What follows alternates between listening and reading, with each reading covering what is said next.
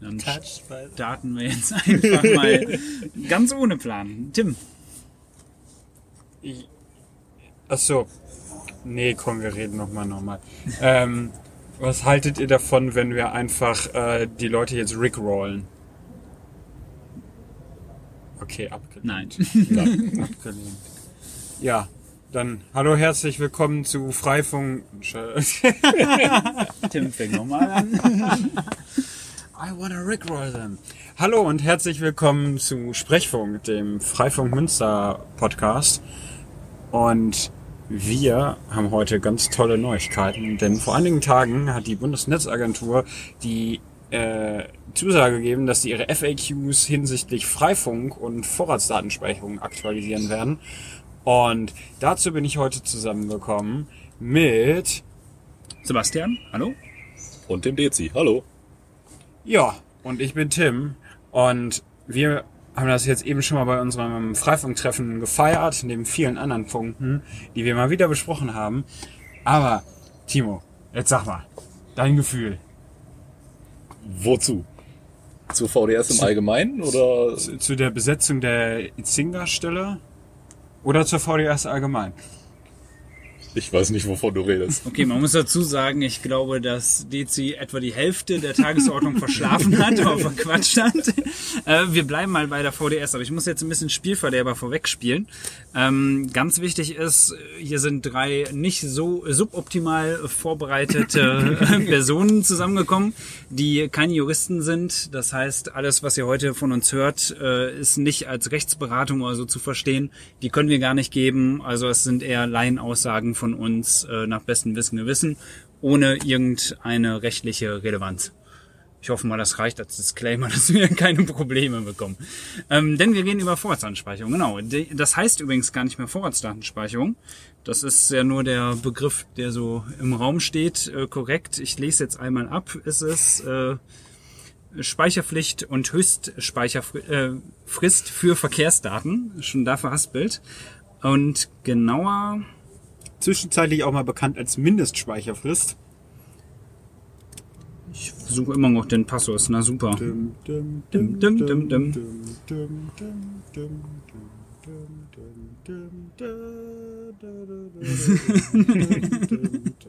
Jetzt die Frage, ob wir das rausschneiden oder ob wir es einfach drin lassen, diese Minute Gelaber.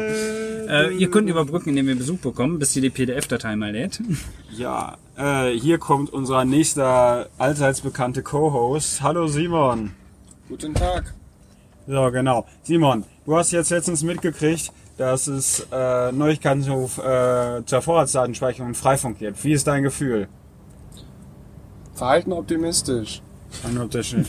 Man sieht, bei Freifunk geht steil ab.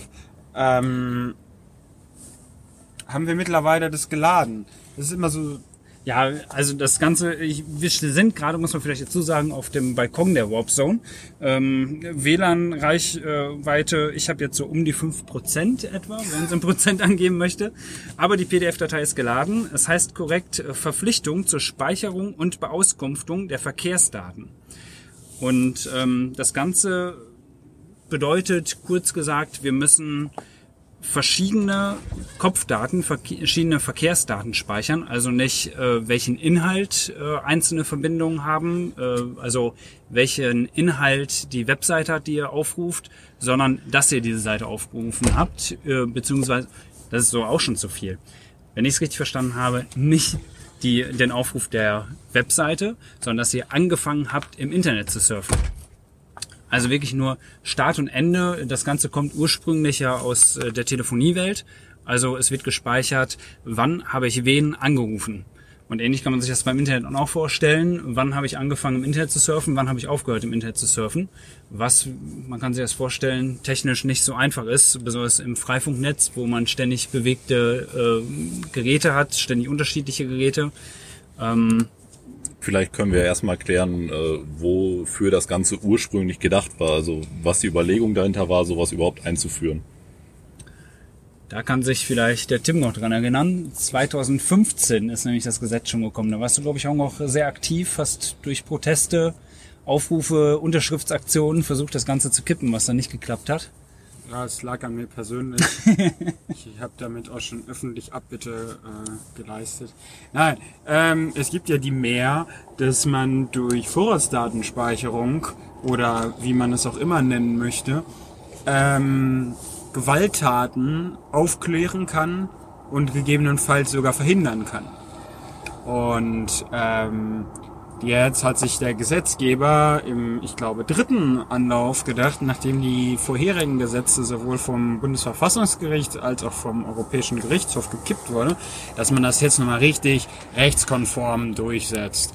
Und ähm, so kam es, dass äh, im Sommer letzten Jahres äh, Bundesjustizminister Heiko Maas ein Gesetz vorstellen musste, was er eigentlich gar nicht wirklich machen wollte.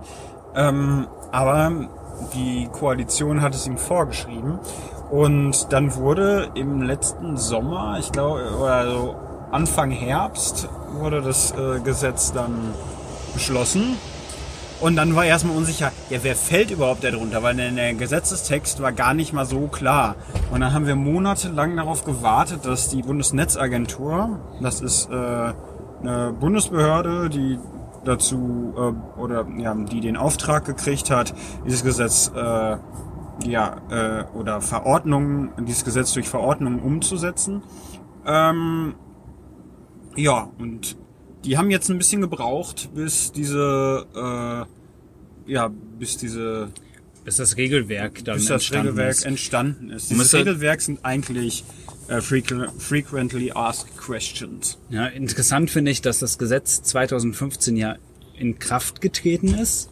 Ich bin mir nicht ganz sicher, ob 2015 oder Anfang 2016, auf jeden Fall seit Jahren in Kraft ist. Es ist deutsches Recht und es gibt dann eine Übergangsfrist, bis es umgesetzt werden muss. Also dass es überhaupt solch eine Situation gibt, dass wir alle schon speichern müssen, aber weil es ja noch bis zum 1.7. äh, eine Übergangsfrist gibt, hat es eigentlich keiner gemacht. Alle haben es nach hinten verschoben in der Hoffnung, dass es nochmal gekippt wird, dass es vielleicht doch nicht gemacht werden muss. Und jetzt gab es halt seit Ende letzten Jahres äh, erste Informationen von der Bundesnetzagentur, dass die aufgeschrieben haben, wie denn die technische Umsetzung erfolgen muss. Das Ganze natürlich für die großen Provider, Telekom, Vodafone und Co. Ähm, völlig überdimensioniert für Freifunker und ähnliche Community, Organisationen, Communities oder auch kleine Provider. Es ist für die großen Provider geschrieben worden. Selbst unser Ho Freund Hotspots wird äh, nicht sehr viel Spaß damit gehabt haben. Was vielleicht noch interessant ist, dass äh, dieses Dokument, was es eigentlich technisch besser erklären sollte, halt auch sehr viel mit äh, Begriffen ähm, umgegangen ist, die einfach nicht klar definiert sind, ähm, wo man dann halt aus technischer Sicht immer noch nicht genau weiß, was da jetzt gefordert ist. Und äh, wir somit auch sehr häufig die Diskussion hatten, wie das denn jetzt zu interpretieren ist und ob das damit dann wohl auf uns zutrifft. Ähm, ja, und da können wir ja vielleicht mal weiter drüber sprechen, wie wir versucht haben, das zu klären, oder? Ja, genau. Äh, es gab da ähm, immer wieder Kontaktversuche mit der Bundesnetzagentur, ähm, auch von unsererseits aus. Ähm, am Ende hat dann der Freifunk Rheinland, der ja der größte Pro richtige Provider ähm, äh, im deutschen Freifunkwesen ist, ähm, hat dann mit denen verhandelt und jetzt haben die Anfang dieser Woche hat der Freifunk Rheinland e.V. ja eine, wie kann man sagen, eine Ein- ein Zusage, Statement. ein, endlich ein offizielles Statement erhalten, also etwas schwa schwarz auf weiß oder Ich weiß gar nicht mal, ob es schwarz auf weiß gekommen ist. Auf jeden Fall mal eine Aussage, dass es nicht mehr heißt, ja, wir bearbeiten den Fall und ja, bitte Geduld, sondern ganz konkret wurde gesagt, ähm, wir werden uns zusammensetzen in ein paar Wochen und äh, die VDS in Bezug auf Freifunk besprechen und dafür Regelungen finden. Und bis wir soweit sind, das ist gerade das Schöne, weshalb wir auch heute gefeiert haben oder die letzten Tage gefeiert haben, bis es soweit ist, braucht Freifunk die VDS nicht umzusetzen. Das heißt, wir müssen nicht zu irgendwelchen dubiosen Anbietern, die in letzter Zeit aus dem Boden geschossen sind, gehen und uns von denen die Daten speichern lassen. Also das ist gerade so ein Markt geworden. Da gibt's einige neue Player. Genau, es gibt schon die, die es seit Ewigkeiten machen, auch äh, international. Andere Länder haben ja schon länger die VDS im Einsatz. Ähm, da gibt's einige äh, alteingesessene Anbieter und dann jetzt seit ein paar Monaten sehr viele kleine ja, Startups äh, ist der falsche Begriff, aber neue Anbieter auf dem Markt. Wir haben zu diesen Anbietern auch den Kontakt gesucht, damit wir zu den alten und neuen Anbietern, damit wir auch eine ungefähre Hausnummer mal genannt bekommen, wie teuer es denn wäre, wenn wir als Freifunk Münsterland die Vorratsdatenspeicherung umsetzen und ähm, ja auch Und was selbst für da Bereich waren da diese Zahlen? das ist das Interessante, selbst die Anbieter konnten uns keine Zahlen nennen, ähm, weil halt gar nicht so klar ist, was wir denn überhaupt speichern müssen. Also die eine Frage war, muss Freifunk überhaupt speichern? Das wird demnächst dann mit der Bundesnetzagentur und Freifunk Rheinland zusammen geklärt. Es gibt aber noch die andere Frage, was denn dann, falls wir speichern müssen, gespeichert wird, weil wir nur sehr wenig Daten haben. Eine große Telekom äh, hat ein Kundenverhältnis, ein Vertragsverhältnis mit dem Kunden. Ähm, da ist ganz klar, wenn von diesem Anschluss eine Verbindung aufgebaut wird, egal ob Telefon oder Internet, dann kommt das von diesem Anschluss. Das ist die Adresse bei jemand zu Hause.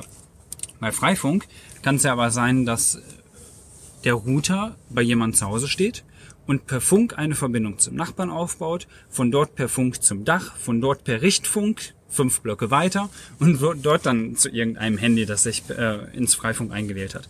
Also die, der örtliche Bezug, der ist gar nicht mehr so einfach herstellbar. Und da haben wir mal eine Liste aufgeschrieben, was wir überhaupt für Informationen haben. Zum Beispiel die MAC-Adresse der Clients. Das ist total gut. Da steht auch ganz klar in den FAQs der Bundesnetzagentur drin, die dürfen nicht gespeichert werden. Das ist richtig gut. Die dürfen nicht gespeichert werden. Das steht schon mal äh, nicht zur Debatte. Ähm, die private IP-Adresse der Clients. Die hilft keinem, braucht ebenfalls nicht gespeichert zu werden. Welches Port für die Verbindung genutzt wird, hilft auch keinem, braucht ebenfalls nicht gespeichert werden. Ähm, ja, ich gehe die Liste jetzt, glaube ich, nicht einzeln durch. Also wir haben keinen einzelnen Punkt gefunden, Daten, die wir besitzen, die wir speichern könnten, die den Behörden in irgendeiner Form helfen würden, ein, eine Anfrage mit Mehrwert äh, zu beantworten. Also ähm, alles, was wir speichern könnten, hätte keinen Mehrwert, wäre das Papier nicht wert, auf der, in dem es gespeichert ist.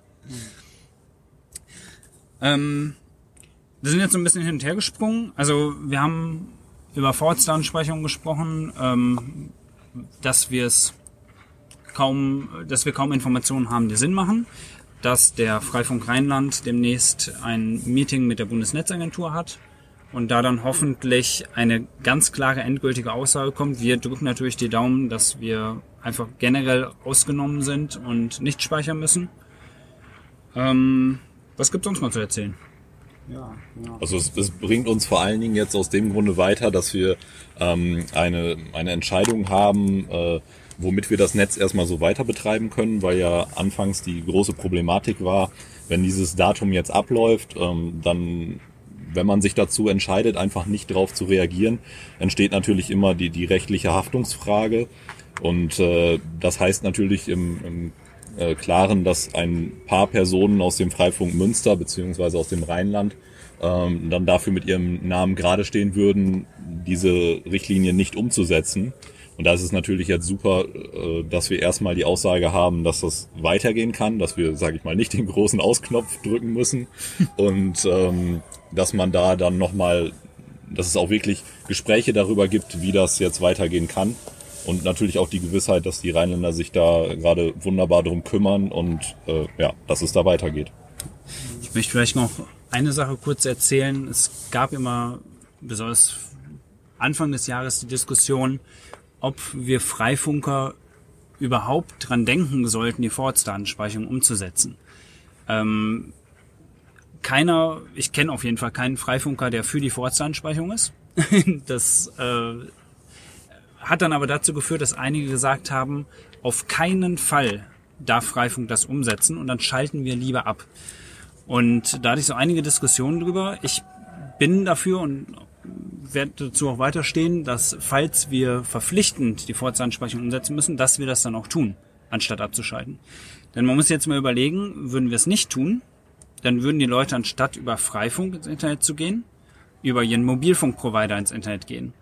Und dort werden die Verbindungen natürlich auch protokolliert.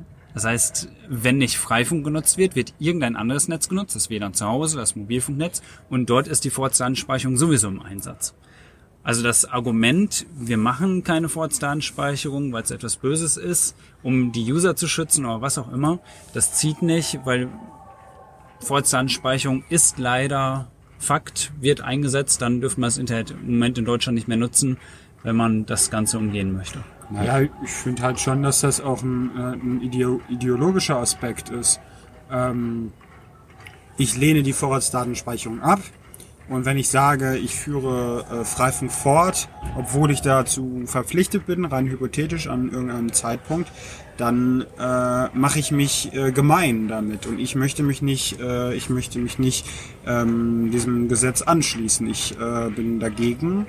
Ähm, ich halte nichts von anlassloser ähm, Speicher, äh, Massenspeicherung und ich werde, bin da emotional und es geht mir nicht darum, dass ich User schütze, sondern dass ich einfach dieses Konstrukt ablehne und dass ich ähm, ja, dass ich nicht Handlanger von diesem Konstrukt hm. werden möchte.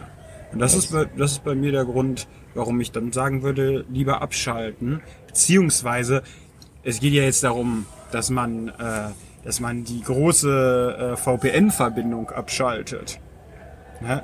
Also die ähm, die In Verbindung zum Internet. Ja, die Verbindung zum Internet, dass wir äh, ab dann kann man auch immer noch äh, lokal ausleiten oder selber nochmal VPNs äh, das ins Ausland. Das halt interessant. Nee, aber ganz kurz, wenn man lokal ausleitet, dann wird die Vorratsdatenspeicher, dann werden die Daten nicht mehr von unseren Servern ausgespeichert, sondern wird lokal ausgeleitet über zum Beispiel die Telekom und dann wird bei der Telekom gespeichert.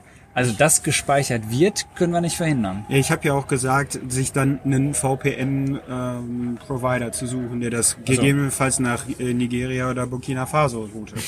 um, um da jetzt mal eben vielleicht die, die Vermutungen, die könnten da jetzt gerade entstehen könnten, bei eurer Diskussion rauszunehmen. Äh, wenn ich das richtig interpretiere, haben wir uns dazu entschlossen, dass es auf keinen Fall ähm, ein einfaches Umschalten auf lokalen Exit geben wird vom Internet-Traffic. Ja, ja. Also ihr müsst euch da jetzt keine Sorgen machen, dass wenn ihr einen Freifunkknoten habt und es in Zukunft warum auch immer keine Möglichkeit mehr zum Internetzugang gibt, ähm, dass das direkt über euren Anschluss rausgeleitet wird und ihr damit in der Haftung steht. Also das, das ist nochmal ganz wichtig klarzustellen. Ähm, also wenn wir genau, wenn wir grundsätzlich irgendetwas ändern, dann wird's allen mit viel Vorlaufzeit bekannt gegeben und auf keinen Fall würden wir so umschalten, dass es plötzlich lokal ausgeleitet wird. Wenn überhaupt, dann würden wir die Möglichkeit dazu geben, dass jeder selbst entscheiden kann. Aber genau. Dass sehr der Knotenbetreiber das manuell Timo, umstellt. Ja. Wir würden natürlich äh, nicht äh, irgendwas umstellen, ohne euch zu informieren. Genau. Aber diese äh, Aussage von der BNetzA, der Bundesnetzagentur, dass wir jetzt äh, uns erstmal nicht so große Sorgen machen müssen, äh, war äh, sozusagen der Lichtblick der letzten Tage.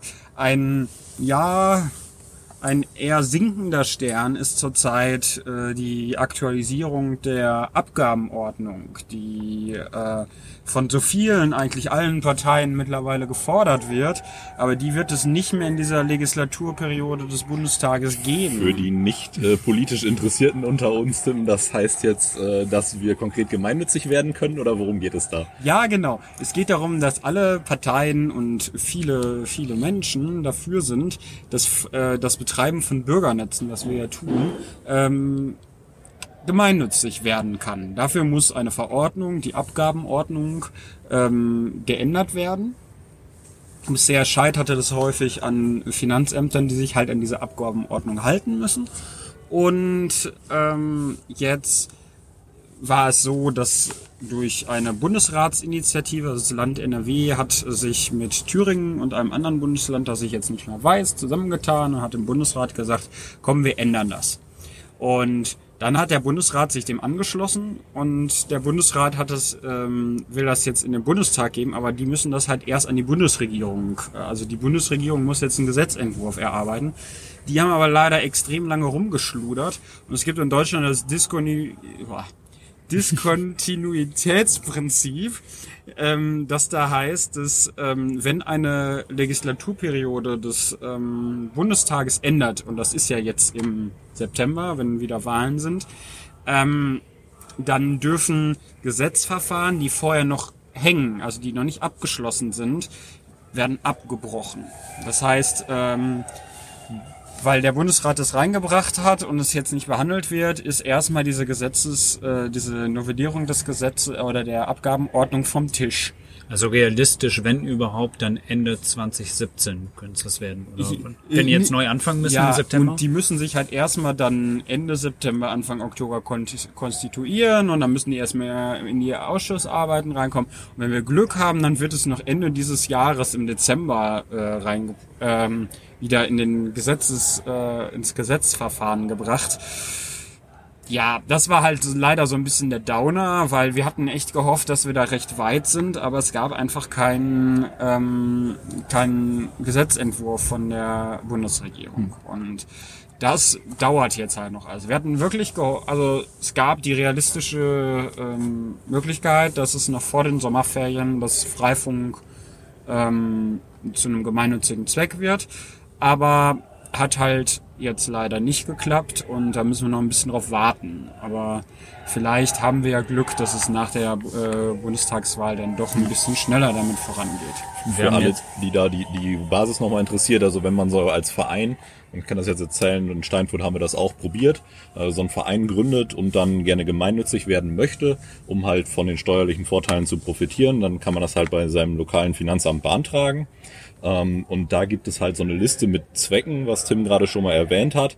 Und da stehen dann halt Dinge drin, ähm, was ist da als Beispiel drin? Zum Beispiel Bildungssachen sind, glaube ich, Kleingärten. also es gibt da, sehr interessant kann man sich mal durchschauen, so ein paar Zwecke, warum ein Verein gemeinnützig werden kann. Und ähm, da ist halt eben der Aufbau von freien Bürgernetzen nicht mit drin. Und das ist auch dann leider keine Interpretationssache des lokalen Finanzbeamten.